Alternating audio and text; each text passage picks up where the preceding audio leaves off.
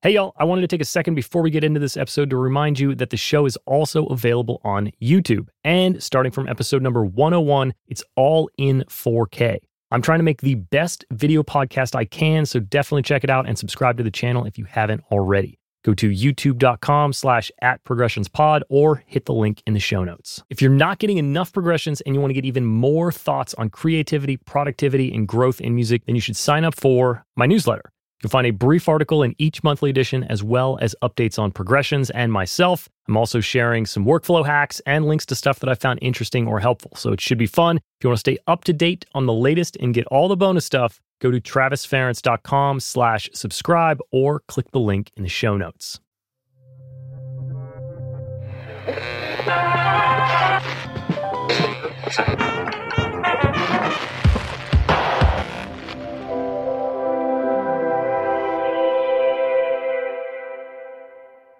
Welcome back to Progressions Success in the Music Industry. This is episode five. I want to take a few things that we've discussed over the last several weeks and tie them together a bit. Last week, we talked about fear and how what you are most afraid of is probably what's best for you. And back in episode two, we covered deep work and the importance of focusing in on your work without distraction. Now, this week, I want to go at the beast of a concept that is starting. And I bring up deep work and fear because I think these two things are directly related to successfully starting. You're probably asking, what are we talking about? What exactly are we starting? We're talking about starting anything starting your record, starting to learn a new instrument, starting a new business venture, starting whatever you want, music related or not. And we're going back to the library for this one. There is a book that really resonated with me, and I wouldn't say it's necessarily about starting, but I would say it's about the things that are preventing you from starting and the things you can do to beat them. It's called The War of Art by Steven Pressfield. When I was first turned on to the book, I had my doubts that a historical fiction writer had something to say that was going to pertain to my music career, and I was 100% wrong. A quick background on the author. You could probably make the statement that for most of his life, he was a struggling writer. He wrote for 27 years before his first novel was published, and in that time, he held 21 jobs in 11 states. But he now has numerous books published, some of which, like this one, have become staples in shaping creatives' careers, and one that is even taught at West Point in the U.S. Naval Academy. His angle for the War of Art is that he wanted to help others understand how to break through the resistance that is holding them back from their dreams and goals. So let's tie all these things together and get back to starting. Coming up with a great idea is far easier than executing it. We've all had an idea that stayed an idea, and you're probably still telling somebody about it. So, why do these ideas not come to fruition? It's because you meet resistance when you start and you let it defeat you. This is the resistance that Steven has based his book around. In the first section of this book, he lays out all of the forms of resistance that you will meet on your creative journey, and they are all spot on. I think the most common form of resistance, and the one that I personally battle the most with, is procrastination. Procrastination haunts all of us, and it's because it's a form of resistance that doesn't raise red flags, because it doesn't feel like quitting. But it's not far off from quitting. You can procrastinate something all the way to your deathbed. To quote Steven directly, we don't tell ourselves, I'm never going to write my symphony. Instead, we say, I am going to write my symphony. I'm just going to start tomorrow. End quote. That is a perfect example of something that I'm pretty sure every creative has said in one form or another. I'm not going to break down every form of resistance in his book. I'll let y'all dig into that and experience them for yourself. But spoiler alert, all of the fears I mentioned last episode are easily identified as resistance. So the second section of the book is about conquering resistance. The piece of that section that ties in best with starting is when he breaks down the difference between amateurs and professionals, and why to be successful, you need to quote, turn pro. It's very easy to assume that you are a professional, but in actuality, you may still be an amateur. Steven compares being a professional in your creative career to having a job. There are things that you do when you have a job that if you are not doing in your creative career, then you are not a professional. Here's a few of them. You show up every day no matter what. You stay for your full shift, you earn money, and you receive praise or blame in the real world. There are a few more, but these felt like they might connect the easiest. If you aren't going to work for your creative life every day as if it's your job, you are not professional. If you aren't earning money and your livelihood is not at stake from your creative endeavors, you are not a professional. If you aren't receiving real world feedback from people because you aren't releasing music, you are not a professional. Now, some people might give me pushback on that, but honestly, that doesn't bother me. I'm trying to inspire you to kickstart and chase your creative passion. And being an amateur is not going to launch you to stardom in your music career. It's a cold, hard reality. Remember, if you look at where you are now and you don't fall into Steven's description of a professional, that doesn't mean you can't step into it. This is where the concept of deep work comes into play. If you want to turn pro, as Steven says, you need to put the time in. Do your creative pursuits as if they are a job. Go to work. And if you are currently unable to invest your full day to your creative pursuit because you are just starting out, the concept of deep work is even more important to you because you need to make big strides in smaller chunks of time. And the only way to do that is to do it uninterrupted. If you're unfamiliar with the concept of deep work or Cal Newport's book, be sure to jump back to episode 2 and check it out. Moving on to the third and final section of The War of Art, this section is about the inspiration that will come when you make space to do your creative work as a professional and how to tap into it to its fullest. Connecting this section with what we're discussing here would take a bit longer than I think is appropriate for an episode open, but I'll say it's worth the read. He touches on how one's ego will work against their appetite to evolve which sounds a bit like that fear of change we mentioned last episode. He also discusses the dangers of comparing yourself to others. Nobody's ever done that. And getting to the root of what your honest artistic intentions are. I'll leave the rest of it for those of you who decide to read the book for yourselves. So, to wrap up, we should bring it back to starting again. Whatever it is that you are trying to start, you need to make the time and the space to treat it as a professional would. You're going to face fear, doubt, procrastination, distraction, and various other forms of resistance. But if you want to accomplish your goal, you need to push through that and do the work. I'll close out with this quote from Steven, which I think sums it up best, direct from his website. We can't control the level of talent we've been given. We have no control over the nature of our gift. What we can control is our self motivation, our self discipline, our self validation, and our self reinforcement. We can control how hard and how smart we work. Today, we are joined by recording engineer, mixer, and producer Cameron Lister. Cameron is a veteran of the Los Angeles recording scene and over the last decade has honed his focus in on the indie and alternative world. He's made records with an array of artists, including the Fratellis, Ben Rector, KT Tunstall, and OK Go. And I can honestly say I've never met anyone as passionate about distortion as Cameron is. I'm always happy to get to hang and chat with him because he's one of my oldest friends, was even best man at my wedding. So welcome to the show, Cameron Lister. Thank you for having me. Happy to be here. Yeah, thanks for being on. Um, amazing. How are you today? Good. I'm uh, sitting in my garage for those who are uh, experiencing this through audio, where uh, my mix rig is set up these days during the uh, the COVID reality, I guess. And uh, yeah, just hoping that te- the temperature temperature stays low enough that I don't uh, start sweating profusely. we'll try. We'll try to get you out of here before the the sun gets too high. Uh, are you uh, are you dying to get back into studios with with bands? I mean, that's where you spend most of your time. I am, yeah. I mean, the way I would say that the way that I work in general is that things sort of it, there's like a pendulum, you know. So what'll end up happening? And this sort of happens naturally, like COVID or not COVID. Um, there'll be like two or three months where it's all mixing stuff, you know, maybe some like small little one-off production things, but it's it'll be all mixing. And usually by the end of that point, it's, you know, that's a lot of like sitting in a room by yourself and, you know, pulling up all the same plugins and all that kind of stuff. And by that point, like three months into it, it's like, oh man, I wish, wish I was like working on a record again. And inevitably something comes up and I'm back in the studio, you know, recording people playing instruments and all that kind of stuff. But then after a couple months of that, I'm like, oh, I just want to go back to mixing and just sitting in a room. So it, it goes back and forth just kind of naturally, I'd say to the ebbs and flow of uh, human interaction. Yeah, yeah, exactly. Uh, that's that's awesome. Let, I want to jump back before we go too far. Uh, how did you end up? How'd you end up here? How'd you get into engineering production? Did you play when you were a kid? Yeah, definitely. So I think I, you know, I took music in school. I was actually a trumpet principal. Started that like around third grade, I think, and played that basically my whole life. Picked a guitar in high school because you know that was a better conversation starter for talking to girls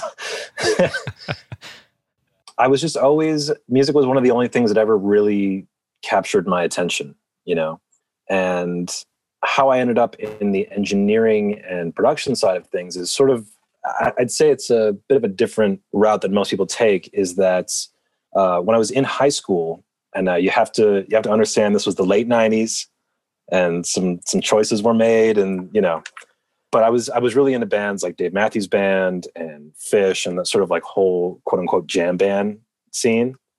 What was really cool about those types of artists is that they encouraged people to bootleg all their shows, like record their shows.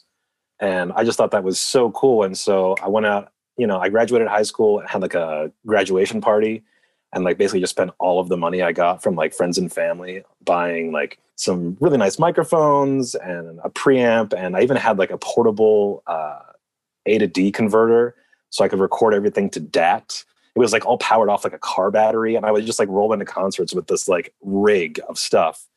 But all these all these bands were cool with it. You know, they had like they encouraged all that. And so that's sort of how I found my love of recording was by going to shows and just you know taping the experience and being able to give CDs to all my friends and you know, it's back when people still burn CDs. but uh, that was, I guess, that's how I sort of found that, you know, that uh, avenue of of stuff. And then after high school, you know, I went to college, as you know, it's where we met, uh, Berklee School of Music, and really just dove into production and engineering and fell in love with it. You know, and ten years later, you end up in Los Angeles. Yeah, exactly.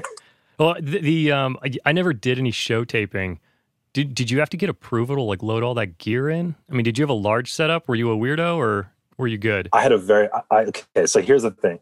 I had a pair of like Earthworks microphones, which are those like you know long pencil microphones that I had in like uh, had like a really cool like shock mount. I mean, cool in quotation marks, but a really cool shock mount. Then I had this. I think it was technically like a lighting stand for like photo, like video and photo stuff but I would attach the microphones to that. And the reason I had this one stand is I could throw the mics up 17 feet in the air.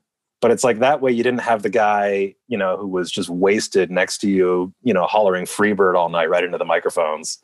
And then, you know, cables and like I said, like preamp, D to A converter, car battery, uh, and a uh, and a DAT a DAT recorder.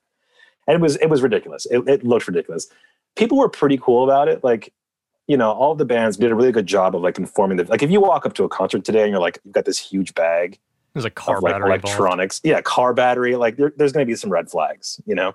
But back then, like the bands were really vocal and communicative with like venue staff. And I never really had a problem. I had there were two there were two times where I had a problem getting in.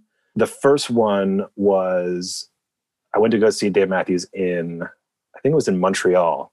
And me and a couple other people who were like into the recording thing showed up at the venue and like immediately we got escorted by security into this like i don't know this underground prison basically and they're just like wait here and they leave us in this room for like i mean it felt like a long time it was probably like five minutes and uh but like all of a sudden like the big steel door opens and this guy walks in i think he was part of the road crew and somehow he had heard that we were like locked downstairs and like came to rescue us and like walked us into the venue. Like we walked like backstage, like across the stage and like down the steps to our seats in the audience. It was really crazy. It's great. Yeah, it was, it was fun. Uh, and then the other time I was, uh, it was a show and it was Matt Nathanson and Howie Day. And I think I was 20 at the time.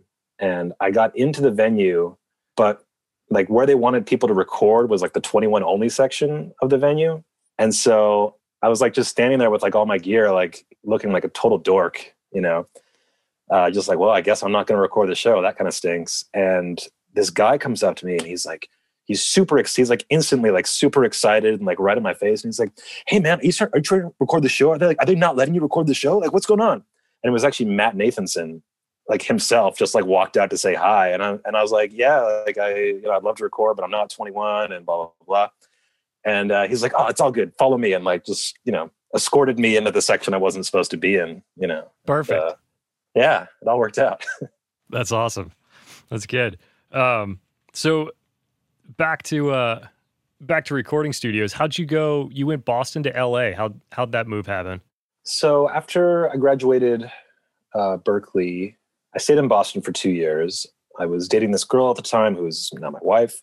She was from the East Coast, and it was just sort of we had this really comfortable thing going on in in Boston, and I was trying to do like uh, jingle writing and all, the, and all this kind of stuff. And I mean, looking back, it was it was sort of a mistake to hang around, especially a town like Boston. It's really saturated with wannabe engineers and wannabe producers. And there are people who definitely make a go of it and do really well. But I would say it was not the right place for me after graduating. So I actually visited you in Los Angeles. And then after that visit, I came back to uh, to Boston uh, to my apartment with my then girlfriend and basically told her like I got to move. I got to be I got to be in studios because at the time you were working at Capitol uh, Studios. Yes, yeah. And you took me on like a tour of the place, and it was just this. I mean, just walking around those halls and seeing those, you know, like the Nat King Cole piano and the looking at like the Frank Sinatra U47 microphone. It was just it was just a moment like oh i'm missing i'm missing so much by not being out here and at the time it was also you know a lot has changed that was i think 2008 you know at the time like big studios were still they were sort of just they're at the end of that run where it was like all those really big records were always happening at big studios and all that kind of stuff so it was just sort of i felt like i was missing out and a couple months later my girlfriend and i packed up our car and a moving truck and just moved to LA, no job, no prospects for either of us. We're like, ah, we'll figure it out when we get there, you know. Luckily, it did. About three quarters of the way across the country, uh, I got a call from a friend, mutual friend of ours, Martin Cook, who's an amazing engineer. Uh, and at the time, he was working for Henson Studios, which way back in the day was A and M, right? Yeah. And uh, and he called me and was like, "Hey, we're we're looking to hire an assistant. Like, how soon can you be in LA? I'm like, oh, I'll be there in like a day and a half. Like, we jumped back in the car and just kept driving. Came to LA, got an interview at uh, Henson, and I thought, oh my god, like, I just got here. I'm I'm gonna I've made it. Like, I've already got this interview for this job, and the interview went terribly. I think I said all of the wrong things. I don't remember the name of the woman. I think it was Fariel who was uh, interviewing me and she was she was nice but like she was like what do you want to you know what's your career goal and i was like oh like i'm really into to guys like danny Lanois, brian eno who kind of bounce between the like engineer producer musician role like doing everything basically and she was like yeah this is not the place for that and uh, i never got a call back i never got the gig it, you know it was it did not work out so then i sent my resume to every studio in town and i got a call a couple weeks later from Sound Factory, uh, which is part of uh, Sunset Sound, and they said somebody's moving on, and your resume is at the top of the pile. Can you come down for an interview? I said yes. That interview went well, and they said, "Can you start this afternoon?" There we go. That's how I landed my hooks in LA, if you will. That's great. It's I, I was actually just talking to someone uh, the other day that also got hired uh, hired and told to start right now. Can you start now? And it's like yeah. definitely I don't think it happens anymore, but it's definitely I think was a test at the time of like, oh, you want to work here? Okay, cool. You can start now, or you're not going to work here. They did give me a couple hours. They said come back this afternoon, so I like went home. I think I was wearing like like khakis and like a collared shirt, which is not really the vibe for most recording studios. Uh, but I was trying to be a professional. That's know? right. That's and right. uh, but yeah, and then that then I would say like then things really started in Los Angeles for me. That's awesome. So uh, Sound Factory. What did you What did you take away from your time there? Like how how quick did you move through the ranks? How long were you there? Were there any like big records that kind of changed yeah. your, your mind, your game? Uh, I I really loved my time at Sound Factory, and I'll and um, both because of the studio and the people who worked there. Phil McConnell uh, was the manager at the time. I think now he's actually back over at Sunset. It was just it was a really it was a really friendly place. Everybody sort of like it was a very tight knit group of people that worked at the studio. And then when I started there, it was just instantly, it was here you have this network of people who they all want you to succeed. Like that was the cool thing about like the staff and like the other engineers and uh, the assistants that were there. Like they were all everybody was trying to do the same thing because the the philosophy was, you know, we train our assistants to do these records so that when they you know go off on their own and they're engineers and producers they're going to want to come back here and do their work here. And and that really that's how it happens. So anyway so it was great. So the when i first started um, i was the night shift runner my days started at 5 p.m and it went till in theory it went till the last session was done but at the time there was a record being made there it was being mixed there and it was metallica's uh, Death Magnetica, I think is the name of the record. I don't, I don't know, I don't remember. But they wanted to have somebody like if they left at 9 p.m they wanted the option to come back at 11 if i think rick rubin was producing the record you know so if rick wanted or the band wanted somebody to come back in at 11 to like turn the hi-hat up like this somebody had to be at the studio. So i started working there. It was 5 p.m to 2 a.m no matter what was going on. Uh, it was fun and crazy and it was a good introduction to how hard people actually work. You know it's like oh it's like all these like rock stars and you know engineers and it must just be crazy parties all the time. And the reality is it's like it's a recording studio. There are budgets. There are deadlines. There are people who have invested uh, their you know all of their emotion and they really care about what's happening. And so people just worked. People really worked. And it was a good intro to see that this was a career that you had to take seriously that you really had to put the time and the effort in and the care. And then other than that, you know, I think I spent that was like the first record and then there were other cool things that came through. I got to work at both Sound Factory and Sunset Sound as as a runner because they just, you know, shuffled us around depending on what studios needed what. And about a year, there was this guy who worked at the studio a lot. Uh, he was a producer, and his name was Tony Hoffer and he also had a room at Sunset Sound. And so oftentimes at night I'd be over there, I'd be the runner and he'd be in his room mixing. He would just come to his room, we would we would chat and I would sort of bug him about, you know, questions about EQ and kick levels and compression and you know, I didn't really know what I was talking about, but it was just you know, you, you wanted to pick somebody's brain, somebody at that level. He's an amazing producer, amazing mixer, and I was a fan of his before I even came to LA. He had made some amazing records at that point. Like he did, he produced uh, Midnight Vultures for Beck. He produced uh, that first Kooks record, the Fratellis. It was he, he just done some really really amazing work, and a lot of it was at those studios. You know, was at Sunset, was at Sound Factory. So we kind of became friends uh, or friendly, I would say at the time, and he eventually decided that he was going to move into Studio B at Sound Factory full time because that was a room that he did a lot of production in and mixing in and it got to this point where it made sense instead of him not being able to book the room because somebody else had booked it, um, that he would just lock it out full time. And when he did that, I was still sitting at the desk. I had basically done no assisting, but we had built a rapport, you know. Like we hadn't it's not something that we had that I, that I had orchestrated or certainly that he had orchestrated. It was just it was two people who had gotten along, you know. And so when he moved in, he walked into the the studio one day, and I was sitting at the front desk, and he said, "Hey, here's the deal. I'm moving in. Do you want to come be my assistant?" And of course, I said yes. And uh, you know, it was a it was a at the time like I couldn't imagine anything cooler. It was getting to work with one of your heroes, and um, that, it was definitely amazing. trial by fire. Like, yeah, it was trial by fire. Like there were so many things. I I mean, look, the older you get, the more you realize you don't know, right? But at the time i was woefully underqualified to be an assistant in those rooms. Like i really didn't understand sort of the eccentricities of how um, how, how, things worked in that room. Like there's there's some weird things with the patch bay and like polarity on tie lines and stuff that like you don't know unless you've worked in there a bunch and i had no idea and i was just like i was like oh i guess i'll just figure it out you know? Yeah. Well i think that says that says a lot about his understanding that you know, kind of designing the vibe of where you want to work and, you know, surrounding you with the people that you know are going to fit with you and your clients is like super key. Oh, definitely. We, we talked about it some years later, and he, he's, he basically said that he's like, you know, I'm a great engineer. I can teach anybody what I need them to know. Like, and like as an assistant, like your job is not that complicated.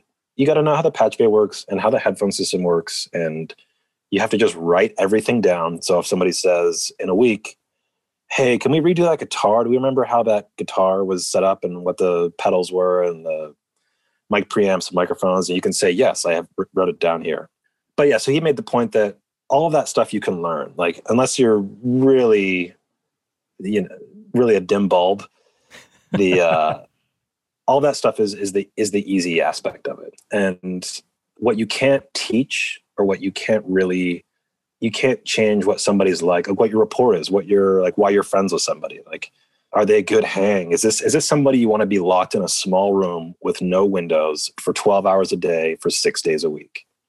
That's like the that's the biggest question. If the answer is yes to that, then everything else you can sort out afterwards. If you're enjoying this episode, then please consider pulling your phone out, tapping that share button, and sending this to one person that you think would enjoy it. Obviously, it would be huge for me, but it could be even more game changing for that person. You just never know what can inspire or help someone else out. I want to take a second to tell you about Secret Sonics, a podcast by Ben Wallach and Carl Bonner. Secret Sonics is one of my favorite shows, and it's now double amazing with the addition of Carl Bonner as a co host. Ben and Carl have teamed up to discuss the real world trials and triumphs of music production. They cover it all from mixing and studio tricks to branding and mindsets. If you're a fan of progressions, you'll be a fan of Secret Sonics. Check it out wherever you listen to podcasts or hit the link in the show notes.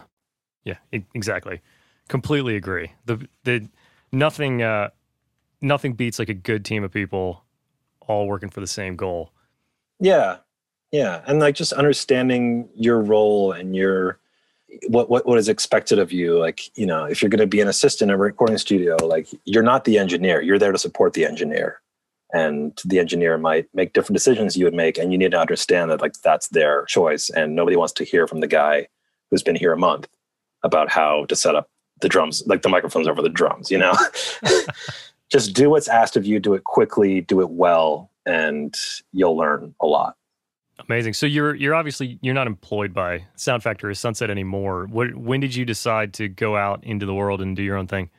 Yeah. So uh, yeah, when I started as a runner, I was then, and the, uh, technically, like in terms of paperwork, I was immediately fired from Sound Factory as soon as I started working for Tony. So at that point, I was an independent contractor. But like you know, at that point, Tony was my only client, so I wasn't like I wasn't really that independent. It was definitely like, you know, live or live or die by his schedule. And at the time, his work schedule, it really was six days a week, 12 hours a day. Maybe every two or three months he would take a couple days off, but I don't think it's a stretch to say that he's a bit of a workaholic. you know, that's changed some in, in recent years. Uh, he's a father and, um, you know, he's, he's married. And so he definitely spends the time with his family. But yeah, at the time it was just full on with him. And then after about, I think it was like a year and a half after I'd started assisting for him. At the time, he was using this engineer, Todd Burke, for basically all of the engineering projects. We'd been in the same room for a year and a half. Like we weren't, you know, because he had that room booked out full time. Like it wasn't like time was being spent at other studios, even within Sound Factory or Sunset. And I just got to this point of just sort of burnout. Like I had learned, I had learned everything uh, there was to learn as an assistant. I was just looking for another opportunity. And so I talked to Tony about it and I was like, hey, you've got Todd. I feel like I have to go. And so I just put that out there that this was going to end pretty soon. And um, another gig came along that was going to be sort of, that was supposed to be somewhat full time. So I just said, you know, thanks for the year and a half and I'll uh, see you when I see you and left and went out into the world as a, as an independent engineer. I want, to jump back. You mentioned uh, burnout.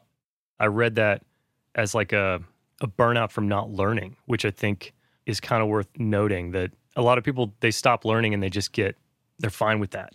Obviously, you didn't oh, feel oh, definitely. No, I mean, I'll say this about you know having a career like what we do as engineers and producers and musicians. At a certain point, you sort of realize it's a bit of a war of attrition. And what I mean by that is, you know, we went to music school for college and we graduated with hundreds of other people who were all going to do the same thing that we did. And at some point you look around the room and you realize like most of those people aren't doing this anymore. And there's not a judgment there. You know i'm not criticizing anybody who chooses a different path but it's really really hard. And at some point you just have to stick with it and just know like at some point this is going to get a little easier. And um, presumably. Yeah hopefully still waiting for that day. Uh, it's called retirement. Yeah, yeah. But so you reach that point of like, if I just stick this out, you'll wake up one day and look back and be like, oh yeah, I was an engineer. I've been an engineer for the past couple years. Huh? I didn't realize that. You know. But to to sort of veer back to your question, like, yes, it's definitely like the burnout comes with, with it can be learning things or really just moving forward in your career you know you can be learning new things but it's also about creating new opportunities for yourself and at the time, working for Tony was, like I said, it was a 72 hour work week. And I wasn't taking the time to create other opportunities for myself, other work, looking for different projects, where, where you know you would learn new things. Back to your point. So it was just i mean that's what the burnout was. It was I, i've sort of taken everything from this situation that i can and i got to go and figure out how i can learn more stuff different stuff as well. New stuff. I mean and i mean obviously you have you have a lot of drive to a recognize that and then want to you know push forward. Is that were you raised that way? Was there anything in your life that that got you to have that kind of like fire and passion for what you're doing? I mean probably right? Like I, there must have, there must have been because I, I i think we're all products of our environments. You know i think certainly it has to do with uh, the way my parents raised me um, they were always very you know they were always supportive but it was you know whatever you have to do you just you have to really do it. That was sort of the expectation. I wasn't a particularly good student like overall you know when i was growing up but i attribute that not to the fact that i didn't know how to work hard or that um, like i don't think i'm an idiot. Uh, but i just sort of attribute that to the fact that like if i'm if i am interested in something i will do really really well and or maybe not even just interested in whatever it is but if I know that this is going to lead to something that I'm really interested in, then there's value in this and I'll pour myself into it. But it's hard to make yourself care about just hard work for the sake of hard work. Like there has to be not necessarily a ward, but a progression that you're working towards. Right. And obviously a, a deep interest in something. Yeah. I'll also say, um, you know, not to compliment you too much. Don't want you to get full of yourself, but we can cut this uh, out. Good. No, but but having um, surrounding yourself with like-minded people, like I have a pretty small uh, social circle, but I will I can confidently say that the people who are a part of that circle have that same trait of just like I would never question their work ethic for something. Like I was somebody offered me a gig engineering for a Ziggy Marley record. Like this is maybe like a year or two ago. I Can't remember. Uh, by the time I was booked on another project, and there's a another mutual friend of ours, Jesse String, is a really really talented engineer, and he loves reggae. And it was just like, oh, he's going to be perfect for it. And not only is he going to be perfect for it, but I'm going to recommend him, and it's going to reflect well on me that I am associated with somebody who's going to be as passionate about the work as I would be. So having having those people around you that to help sort of foster that collective, uh, what's the word? I, do you know what I'm trying to say? Like Oh yeah, just having sure. people, people, having like-minded people around you is a really good way of making sure you don't deviate from that. Well, it helps keep you in check, and I think when I mean when you work as much as so many people do in all aspects of this business, you do hit those burnouts and those like I can't believe I'm not. Am I going to break through? Is anybody going to listen to my single? You know, and you need you need a good core of people to be like, yeah, man, put put the song out or or like take that gig. It's going to be great for you. Like you just need that around you. So you got a you have to have a, a great group of people, and you know, uh, you talk about recommending people. There's like kind of an unspoken rule I think in our industry that uh, if you're going to not take a gig and recommend somebody, you better send somebody send somebody better and pray to God they don't take the gig from you. Right. it's kind of a catch twenty two. You're like, oh man, I gotta I gotta send the best person I know, and then this guy's never gonna call me again. I think that record got nominated for a Grammy as well. Like, I think, I think it did. Yeah. Uh, yeah. Yeah. That hurts. That hurts a little bit. But I'm glad Jesse got to do it. Exactly. It's also just like having the like to like-minded people. Like sometimes you just need a group of people to complain to and like just to vent, just to get it out there. And they know that you're not like proposing some big life change. You just want to complain about the singer you were dealing with that day or whatever. Like you know i don't know i've never complained about anybody of course of course yeah no i think actually i mean you know it, you just need to have a good you need a good circle of friends that get you through the ups and downs of the music business you know as just yeah. as, I mean, as any, any industry really i guess exactly any industry because i mean if you want to sort of take like a more macro view of the whole thing you know what what people who work in our field are like we're small business owners service industry business owners. We're service industry business owners. And that's the same thing as a real estate agent, the same thing as the guy who's built up the uh, landscaping company. It's it's it's all the same thing, really, when you're talking about it. There's like a certain there's a responsibility. Like the work only happens if you go out and create the work and get the work. and do the work well that somebody recommends you for something else. Like it's we're all we're all just small business owners. Yeah, no, and uh, agree one hundred percent.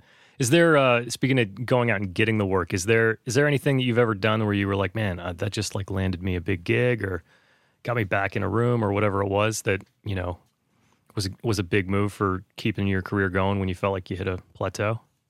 Oof.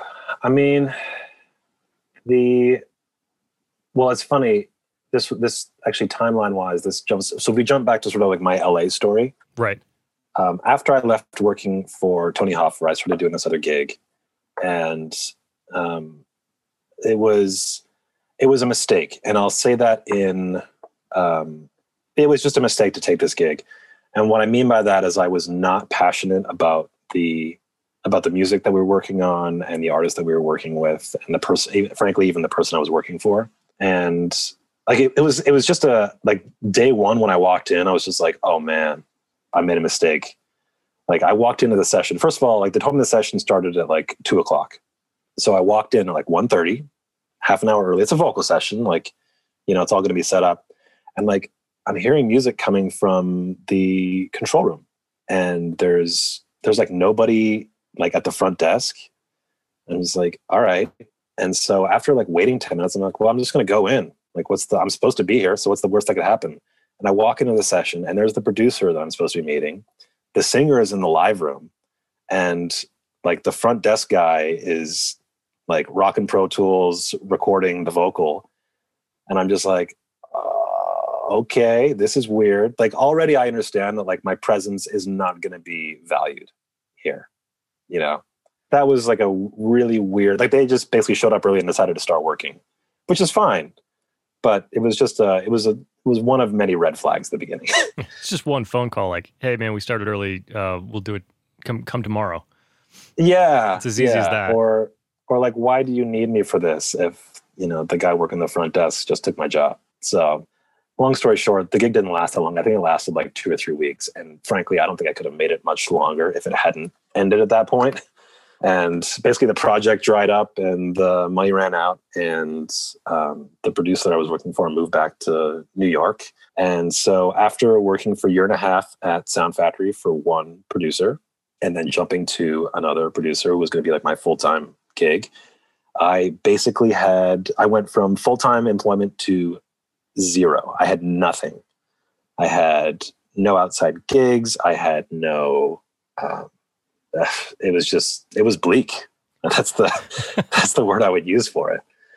And so it was it was an interesting point in my in my career because looking back at the time, I thought like, oh, like I'm I'm moving forward. You know, I got the job as the runner, cleaning the toilets, and then I was the assistant for the producer, and I left the producer because I was going to go engineer for this other guy, and like everything felt like I was moving forward and I was building something, and then I just fell off a cliff and I had absolutely nothing. And uh, at the end of the day, like after you know, after a little while, I just I couldn't get anything going. Like nobody wanted to hire me. Um, the industry was changing as well. Like studios were closing, and people needed engineers less and less. And uh, I just had to swallow my pride, and I started over. You know, I was like, all right, back to square one let's do this differently this time. Sent my resume to a bunch of places and got a call back uh, from a record plant.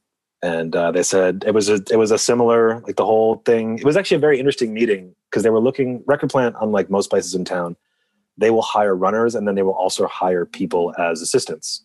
And oftentimes their assistants end up being the engineers on sessions. Like it's pretty common so I was like really excited when I got the call and I walked in and the studio manager, we had an interview and he said, look, man, I'm looking at your resume.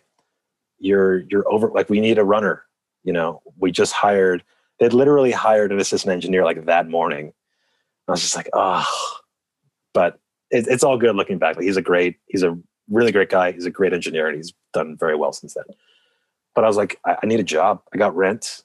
I got bills to pay. Like I just, I need this. And and he was cool about it. He said, All right, fine. And so I started as a runner again. And not only was I a runner, but like there were a lot of runners at Record Plant. The schedule was brutal. It was inconsistent. It was, we're going to call you five minutes before you need to be here. So don't ever have a life. And uh, I started over and it was cleaning toilets and making coffee and groceries and running personal errands for people. And it was tough. It was really tough. But I look back on that time and I sort of wear it proudly. I worked hard. It was like I really had to like you really got to swallow your pride to go backwards like that. Most people would but I, never, never do that. Yeah, yeah. It's like, but I, but my the fact that I went through that, I think was, you know, and not that I haven't had moments of doubt since then, but it was very, it was a very clear reminder, a very, it's a very good reminder of, like, no, no, this is what you're supposed to be doing. If you're going to pay that price, like this, you're, you know, keep going with. Yeah. Well, it, it just shows that you you knew what your goal was and you were like, okay, well, I need to I need to work backwards. I need to get back on track. How do I do that? You know, you were looking forward to where you want yeah. to go.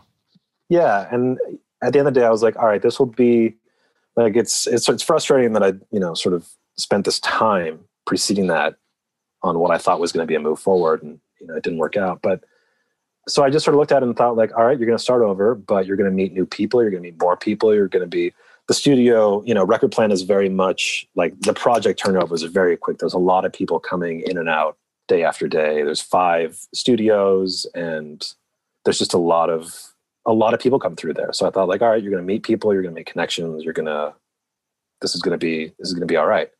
And I did that for I want to say 6 months maybe and just did what I was supposed to do and I got a call from Tony Hoffer, actually, who was moving studios and said, Hey, do you want to come work for me?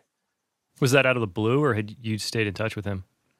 We had emailed a couple times. I got asked him for some career advice stuff. You know, it was through him that I learned about, I, I sort of understood the concept that, you know, making making a career in music and engineering and production and mixing and all that kind of stuff like you have to create you have to create your business you know, and I'm not just talking about sort of like, you know, you got to network and hand a business card to people. Like that's not it. You have to create a portfolio or a history of stuff that people can say like, oh, he did that. Like we should work with him on this. Or, you know, when some manager has an artist and they're like, oh, we need somebody to do some additional production or some mixing, like who's done good stuff for us before? Who, you know, who do we trust with this? Like you have to create that trust for people i guess. That's what i mean by creating your business is creating the trust between you and potential clients that they'll call you. Yeah that's amazing insight. That's really good. Yeah. And so so he called me sort of out of the blue and and he just said i'm moving studios and i knew that he wasn't going to be using an engineer at the new place and as much as there are some really great people at record plant it was not the scene for me. It was a lot of pop and hip hop, which I'm, it's just not in my wheelhouse. You sort of learn what you're good at and what's, you know, you make records that, uh, you make good records if the music you're working on elicits an emotional connection for you. And there was just a lot of stuff that was happening there that, as cool as everybody was and as fun as as it all was, it wasn't. I was never going to be great at that, you know. So I left there. I got possibly the best compliment I've ever gotten when I was leaving, I went upstairs. Um, Rose uh, Mann-Cherney was the the studio manager at the time, or the the president of the studio. And I walked her office and just said, like, I'm putting my two weeks. You know, I put in two weeks, which I'll be real, like cleaning toilets for another two weeks when you know you've got a job lined up is pretty rough as well. but I walked in and just said, like, you know, thank you for the time here. Like, I really appreciate it, but I've got this other opportunity. I got to go. And she just said, I wish we had hired you as an engineer and it was just like ah, okay. I don't know if down the line if any of the connections i have here are going to lead to anything else but when she said that i knew i had done the work right. I knew that the people who worked there would trust me with something in the future. Anyway that was that. So yeah so i left there and uh, hooked up with tony again and we moved into a studio in highland park.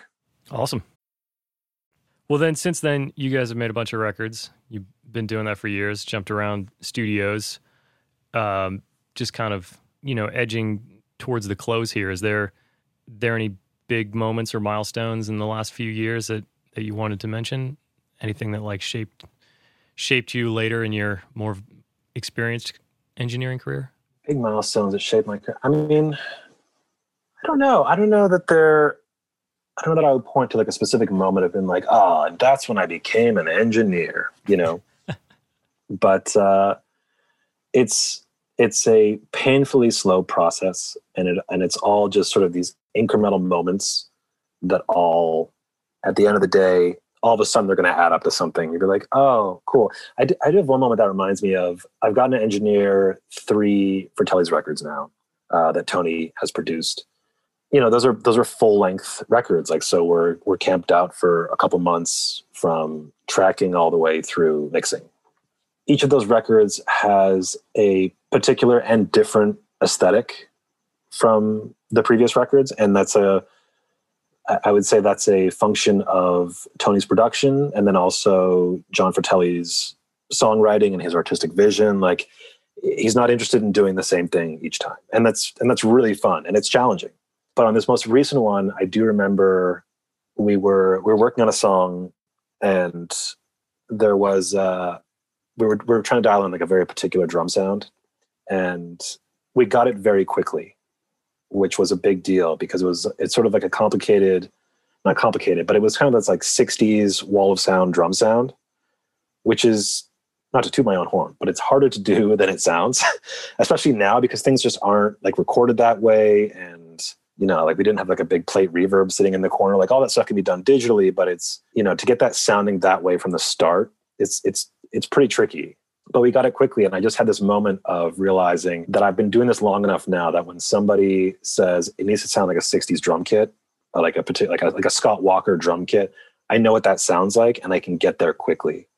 And being able to cut down on that time it takes to deliver something to somebody like that's it's a huge game changer when somebody's just like i want it to sound like this and you can just say cool here it is you know that's nobody wants to sit around watching you play with plugins for 20 minutes no. to get the drums you know no. well it sets a barrier up in the creative flow you know it's exactly you know somebody's exactly. ready for an idea the drummer's stoked the artist is super excited and then like three hours later the drums are close you know the guy doesn't want right, to play drums exactly. at that point and it goes back to like that trust of just like you know if somebody throws out a reference and you can deliver what what they're hearing up in their head you know, for the drums or the guitar or the vocal reverb, like whatever it is. If you can deliver what they're looking for, they're gonna like it creates this like, oh, this person knows what they're doing. They understand what I'm trying to do. It just makes everything easier when those those barriers come down. Yeah. I mean, I've made mistakes in the past assuming that, you know, like knowing I can get a sound, but that I know the artist wants to move quick.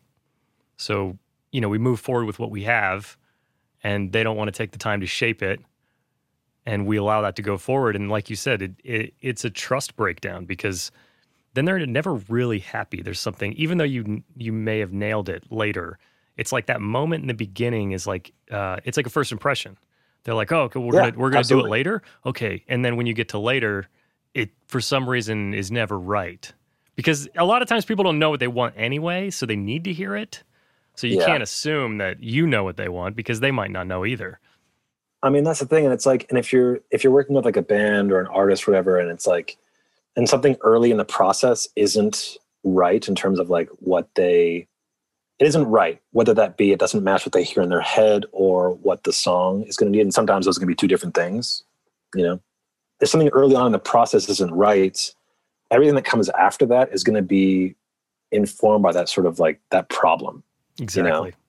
like your singer's not going to sing great if he's like oh the the reverb on the snare is not the right snare. Like he's going to be thinking about that the whole time yeah. you know? Or your guitar player like she's she's like oh the, the bass is not fuzzy enough. Like it's all these things they they cascade. Exactly. Yeah. Amazing. Well i like to uh i like to close by putting uh putting people on the spot if you're down um, let's do it. so i'd i'd like to know if you're willing to tell us uh what you can what is your current like big goal? And do you know what the first like smallest move towards it is? Uh yeah sure. I want to do more production and the next move to do that is to do more production.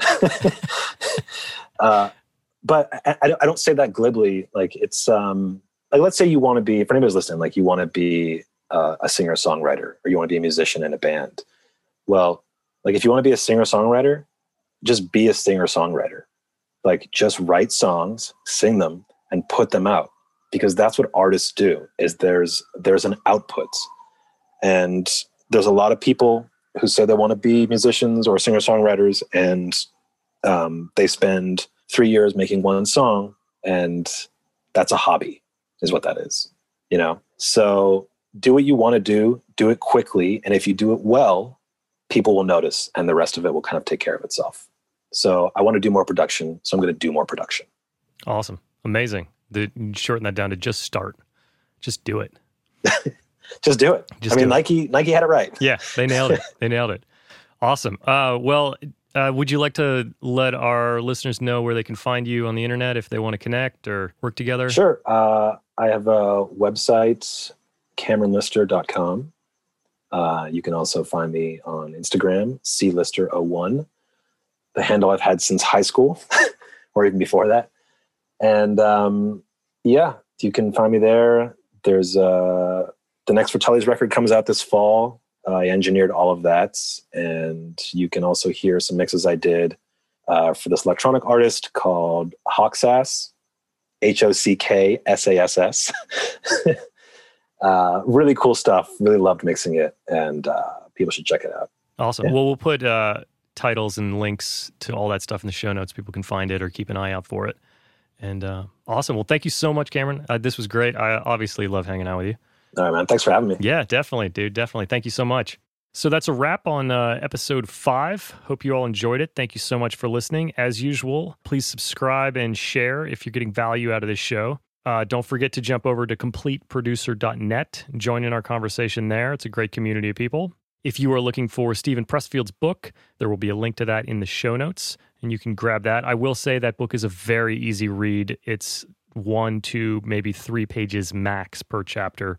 It's really easy to just grab for a little inspiration on a daily basis. So thanks again for listening. Thank you, Cameron, and we'll see y'all next week.